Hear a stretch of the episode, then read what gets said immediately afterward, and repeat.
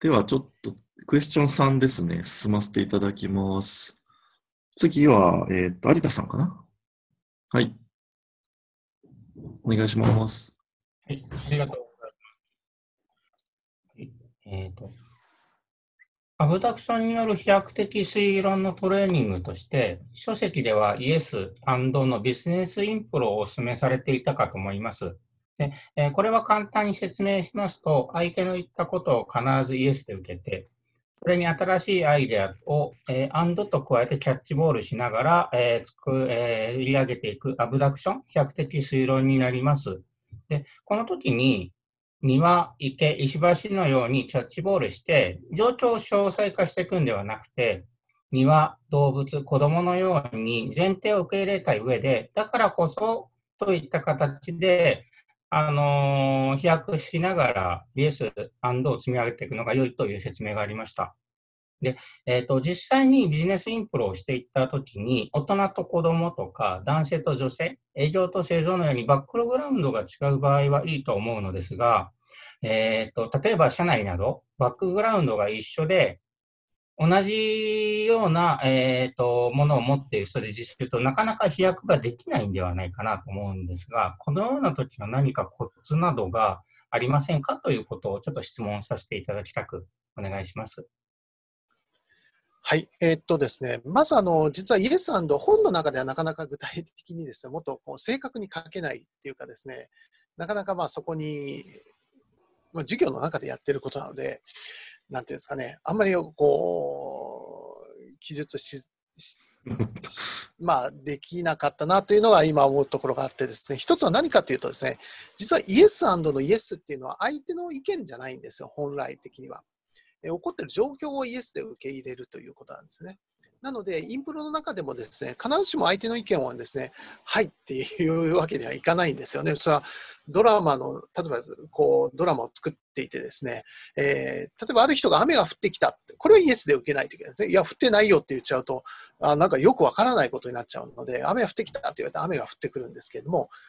傘あるから貸してあげるよって、例えばですね、そういうオファーが来たときに、あ、ありがとうって別に受け取らなくていいんですよ。いや、僕、傘いらないんでって言って、まあ、ある種そのオファーを蹴る、ノーっていうこともできるんですよね。で、ところが、それはですね、イエスになってるんですけど、何かというと、雨が降ってきて、なんか友達がですね、なんか気を利かせて傘を貸してきたみたいなシチュエーションをイエスで受けていて、そこに対して自分は何かっていうと、ちょっとそういうふうに借りを作るのが嫌で、えー、かっこつけていて、なんかそういうふうなところに、なんかこう、頑張っちゃう、そういう、まあ、出演者というか、そういう人物として、えー、アンドをオファーしてるわけですよね。なので、このイエスっていうのはですね、実はそういう状況をイエスでまずは受け取るということなんですよ。で、この状況をイエスで受け取るっていうことの本質的なところっていうのは何かというとですね、これアートなんかで今、サイトスペシフィックアートっていうのがあってですね、これ何かというと、今、これまあいろんな、あの20世紀のこういろんなアート業界のですね、反省から生まれてるんですけれども、えー、そのホワイトキューブと言われる、まあ、美術館の空間あります。で皆さん美術館行くと大体真っ白な壁に四角形のね、正方形のこう、えー、空間ができて、そこに絵を飾るっていうことをやってます。ところが、本来的にはですよ、あの絵というのはですね、貴族の家に、もう、ここのためにこのサイズでこういうふうに作るみたいに、オーダーメイドで大体作られてたわけですよ。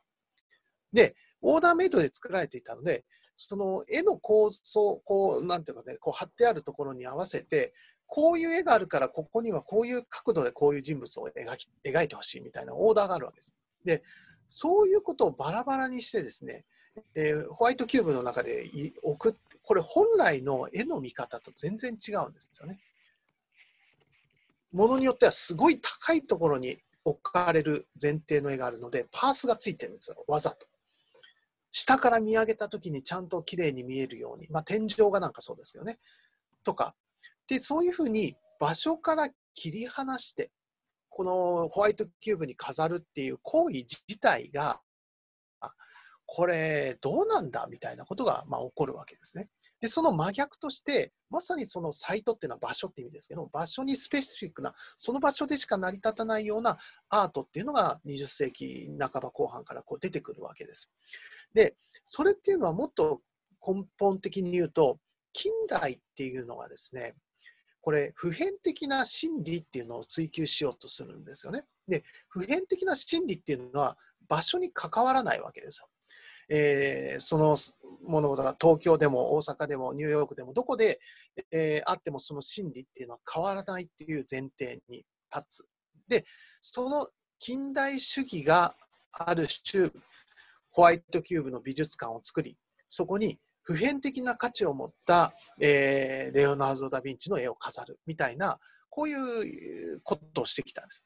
で、そういう近代主義を、まあ、ある種批判というかですね、そういうふうな普遍的な価値ではなくて、もっと、まあ、バナキュラーっていうんですけどね、その地域地域ごとにその文脈があって、地域の文脈の中で初めて理解できるようなアートがあるはずだということで、えーサイトスフィックアートなんていうのが出てくるんですよ。で、そういう流れでイエスを捉えると、これはまさにその場から何かを感じ取って、その場でしかできない。これだからインプロっていうのはニューヨークでやるインプロと東京でやるインプロと、あと、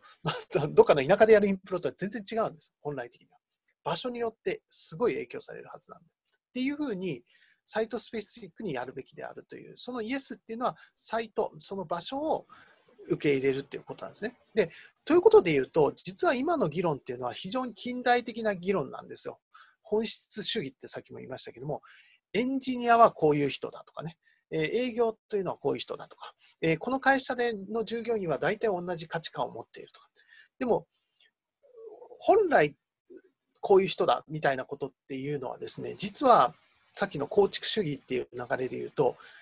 置かれた場所によって発想の仕方は変わるわけですよね、結構。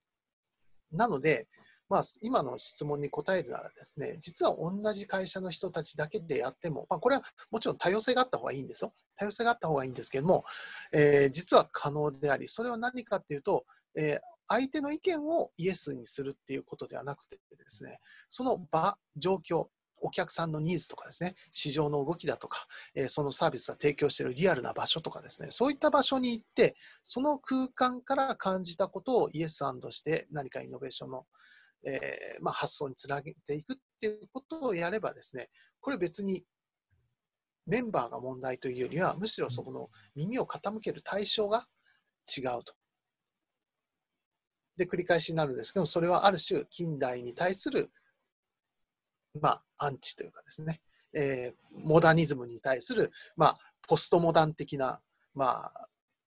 試みといういうことなんですね。まあ、もっと、もっとちょっと、あのー脱線ついでに言うと、そのポストモダンっていう中で、一番その一つキーなのは身体性ということなんですよ。えモダニズムの中で頭でっかちに考えることばっかりやってるんで、その身体性っていうのは全く無視されてきたんですね。で、その地域のその場所のサイトスペシフィックに感じられるものって、これ身体が感じることなんですよ。だからまあ、ポストモダニズムっていうことになったときに、まあ、いろんな流れはあるんですよ。でも、いろんな流れがある中で、一つは、そういう身体感覚みたいなものをもう一回取り戻して、で、その身体感覚はもう人によって全然違うんだけれども、その人によって全然違うというその身体感覚を一つ、まあ、きっかけにしてアイデアを考えていくみたいなね。そういうことをやっていったりします。で、そこまでいけば、同じ会社に勤めてるっていうレベルの同質性っていうのは、あんまりもう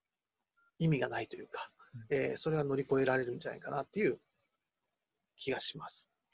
というところですけど。ありがとうございあます。りがとうございます。芸術ね論的、環境をうんあ、どうぞ。